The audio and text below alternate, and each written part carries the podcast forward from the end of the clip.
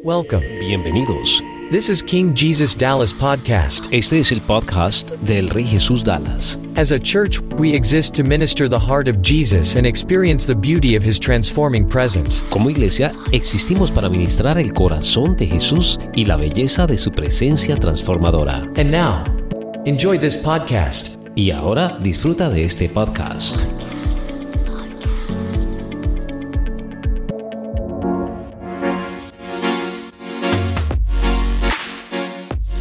Bienvenidos a este podcast. El día de hoy vamos a tener una palabra espectacular. Tengo a dos invitados muy especiales, pero antes de comenzar, quiero presentarla. Claudia, ¿cómo estás? Muy bien, ¿verdad? Eh, me da un placer estar con ustedes en este día. Elder Johnny Cruz. Elder, ¿cómo estás? Muy bien, gracias. Y gracias también por la invitación de estar aquí con ustedes. Hoy estamos muy contentos. El día de hoy vamos a estar tocando un tema muy especial. Es tratar sobre temas que casi no se tocan dentro de la iglesia. Y uno de ellos que me llama mucho la atención es cómo lidiar con hogares rotos with- dentro del ministerio. Normalmente hablamos de estos temas de hogares rotos. Siempre hablamos fuera de la iglesia. Pero ¿qué pasa con aquellos hogares que están sirviendo dentro de la iglesia, que están haciendo un esfuerzo, que se están congregando? Aún muchos son parte del liderazgo, pero tienen un hogar roto. ¿Cómo se lidia con esto? ¿Cuál es la verdad detrás de esto? Y quiero hacer una introducción antes de, de abordar en ese tema. Estos días estaba hablando con, con, con Elder Johnny y él me estaba comentando un poco de su historia. Yo, en tono de broma, le estaba diciendo que me sentía cansado con mis niñas. Tengo dos niñas pequeñas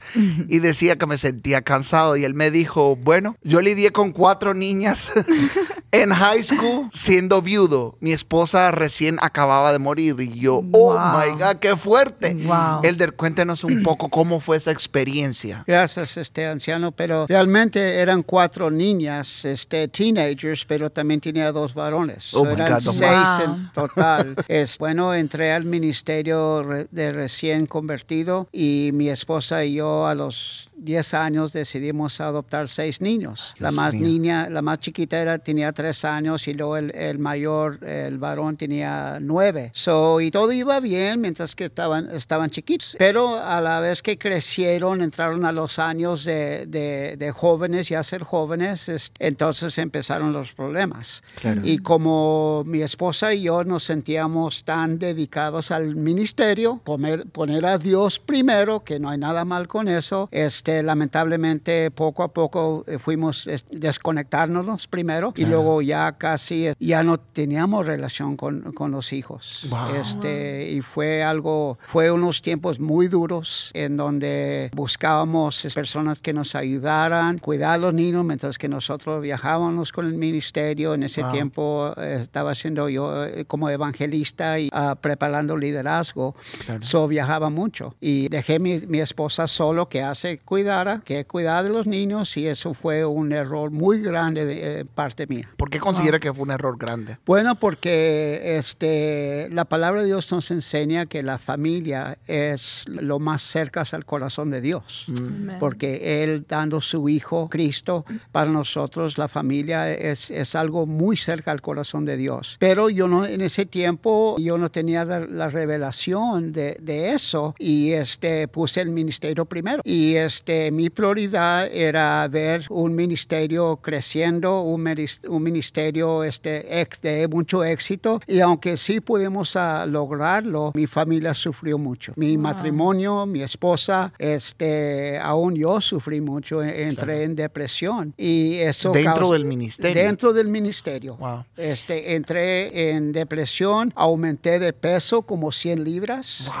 Y este, al final de todo, te tuve que renunciar este, por un año para recuperar mi familia, recuperar a mí mismo, mi salud, este, antes que yo pudiera seguir en el ministerio. Y eso es una realidad que muchas personas se encuentran pasando dentro del ministerio. De pronto se encargan o, o se mezcla mucho la idea, y lo, y lo digo porque de una u otra manera creo que todos nos hemos visto envueltos en la idea de pensar qué va primero, si va la familia o si va el ministerio.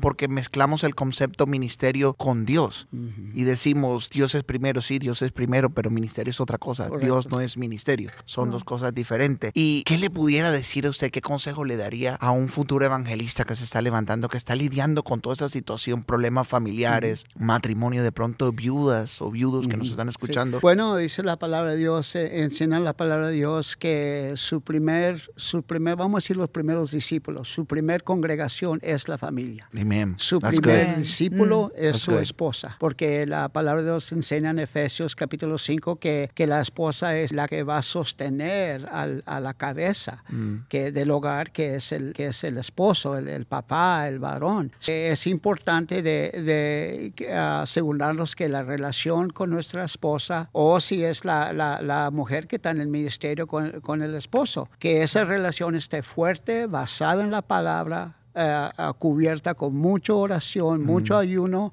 este, para que esa relación crezca, se- sea, for- sea fuerte, siga creciendo, siga madurando y de ahí para allá el cielo es el límite. Dios puede ser mucho con, y quiere ser mucho con nosotros, pero Él quiere tener la base fuerte, que es el matrimonio, eh, la relación con Él y nuestra familia. Debemos enfocarnos primero en nuestra familia y luego en el ministerio. ministerio familiar es el primero. Luego pasó toda esta situación, tengo entendido su esposa murió, pasó una situación muy dura. ¿Cómo se levanta Johnny Cruz después de esto? Bueno, ah, después de muchas lágrimas, de seis hijos, cinco de ellos se, se rebelaron, aunque crecieron en la palabra de Dios este, de muy niños, ah, servían en la iglesia, estaban en el equipo, las niñas estaban en el equipo de danza ah, y haciendo muchas cosas, pero ya cuando llegó la, lo que se llama la, la, la época de rebeldía, cuando uno entra a la juventud, ya de teenager, no tenían una, una base ah, fuerte. Tenían conocimiento de la palabra, pero no tenían relación. Nos llevamos al conocimiento de la palabra, pero nunca vi- vigilamos su vida de oración. Y cuando, eh, eh, eh, y luego este, empezaron a, a meterse con pandillas, este,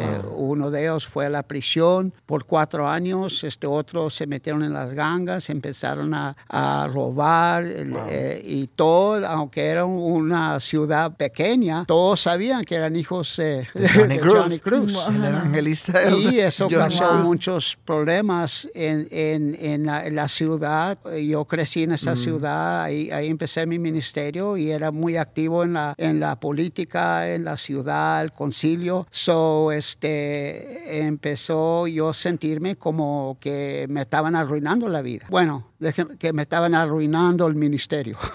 Correcto, mi correcto. ministerio. Así pensaba yo en esos tiempos. Pero gracias a Dios, este, tuve pastores que me ayudaron, este, personas que me rodearon de oración y, y gracias a Dios pude, pude salir de eso. Ya después que mi esposa había muerto, este, este, me quedé viudo y para ese tiempo ya habían crecido. Un- uno, gracias a Dios, se fue al ejército y se empezaron a, a- a mejorar su vida. Y luego, claro, como ustedes saben, el Señor me trajo mi esposa que ahora, ahora tengo. Wow. Y eso, eso casada. aún en eso, ella me ayudó mucho Wow. en, en, en rea- res- restablecer la relación con mis hijos y, y apoyarme mucho en la oración. Pero también aprendí que, que esos errores ya no se pueden cometer, Mm. de olvidar mi familia y este, poner el ministerio en primer lugar. Y qué lindo que hoy en día podemos testificar que de esta persona que el proceso o diferentes circunstancias quiso destruir, se levantó un gran líder. Una persona que hoy en día um, podemos testificar que es respetada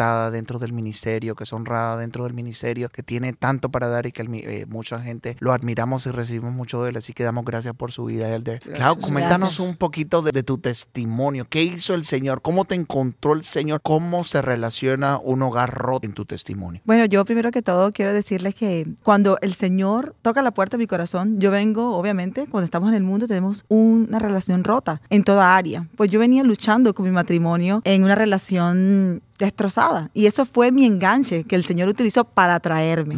Pero obviamente yo vengo a la iglesia y vengo con mi esposo en ese entonces. Venimos, empezamos a conocer del Señor Junto con tu niña. junto con mi hija. Yo tengo una hija ahorita, bueno, tiene nueve años. Ella en ese entonces tenía, creo que un año, ¿verdad? Bien chiquitica, llegamos con el misterio con ella. Y obviamente cuando nosotros venimos, este, empezamos a formarnos, a pasar liberación. Pero en el caminar, obviamente yo tengo un encuentro con el Señor. Y mi esposo sigue viniendo, pero él no siguió viniendo después. Para mí era algo tremendo porque yo vine a los pies de Cristo, fue para que el Señor me restaurara mi matrimonio. No venía porque de verdad, tenemos que ser sinceros, no porque lo amaba ni nada de esas cosas, pero a medida que yo vengo por los panes y los peces, me encuentro con el que da los panes y los peces.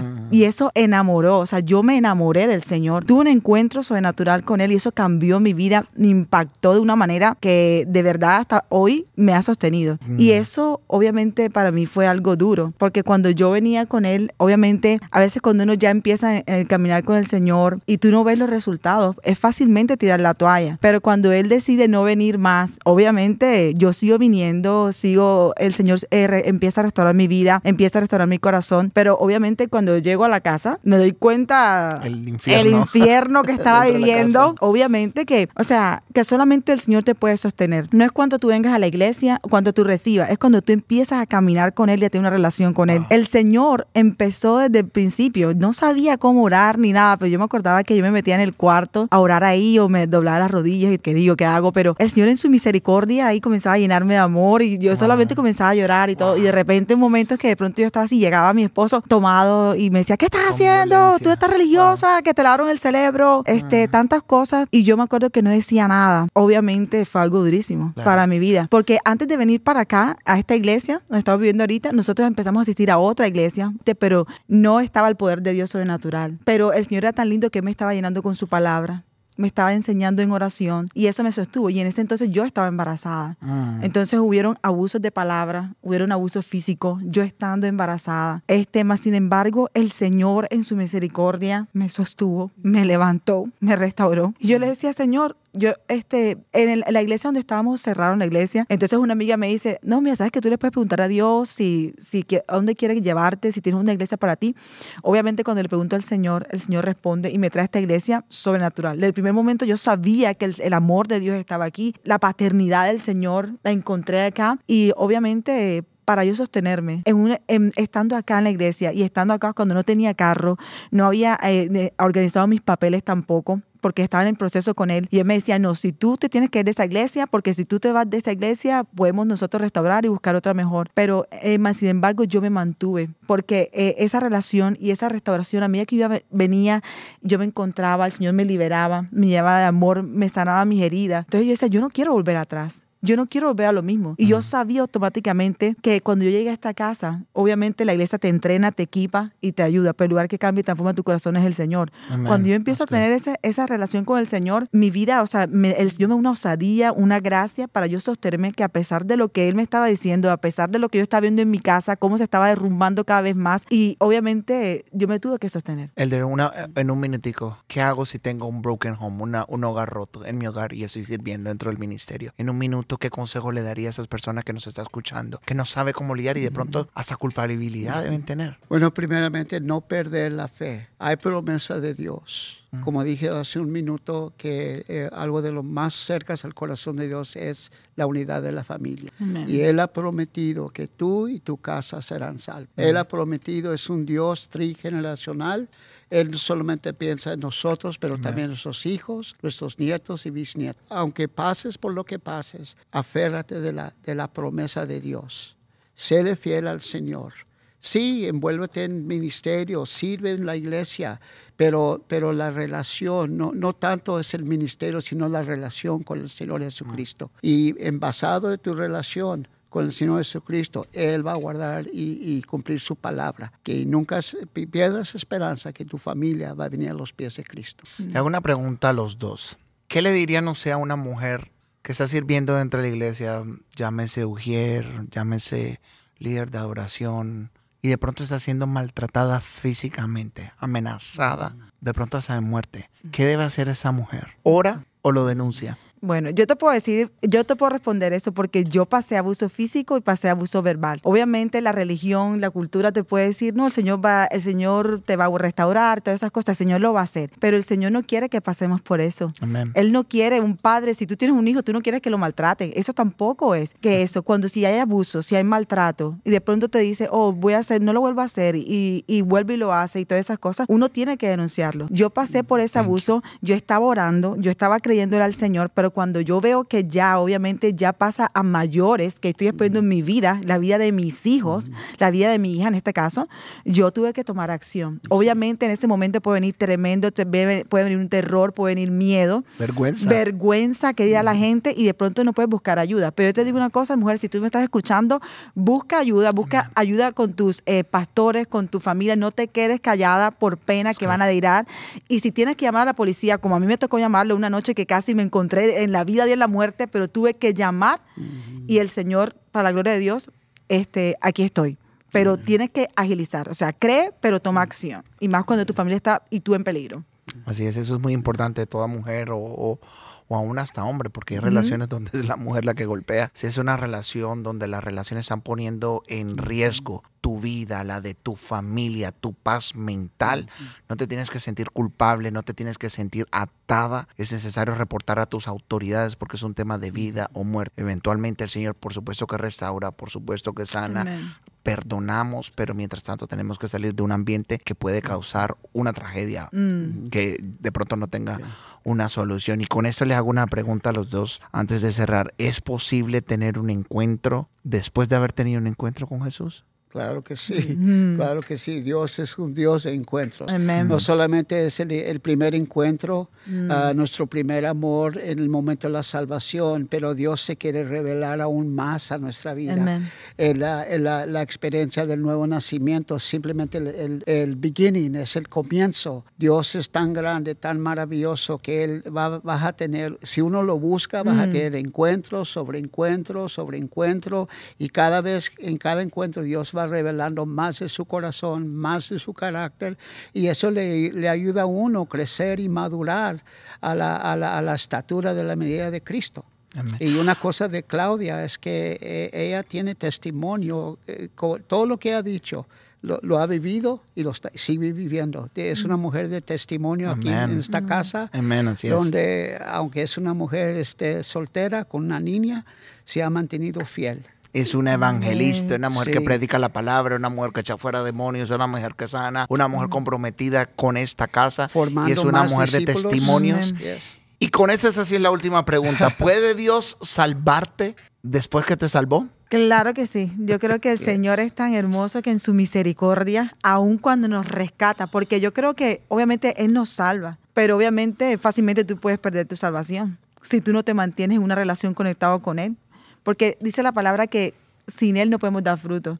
Pero en su misericordia, en este caminar, obviamente no somos perfectos, vamos a fallar, vamos a, cometer errores, mas sin embargo, Él nos va a seguir salvando, nos va a seguir restaurando, nos va a seguir aceptando y dice la palabra que siete veces Él levanta al justo. O sea, es, Él es un Dios de salvación, no solamente en el comienzo, sino que en nuestro caminar. Mientras que estemos aquí en la tierra, vamos a tener oportunidad con el Señor siempre. Y eso creo que lo vimos en su caso. De haber, después de haber sido salvo, predica el Evangelio, se convierte en un evangelista. Y Dios vuelve, interrumpe en su vida y lo vuelve a sacar. estando en el ministerio. Lo salvó estando en el ministerio. Correcto. Y yo digo que hasta yo, yo todo en la vida le, veo un propósito y lo conecto y hasta, hasta la camisa que tiene puesta él le veo un propósito. Así que hoy es un nuevo comienzo para todos aquel que nos están conectando, que nos están escuchando. Muchas gracias muchachos por haber estado acá con nosotros.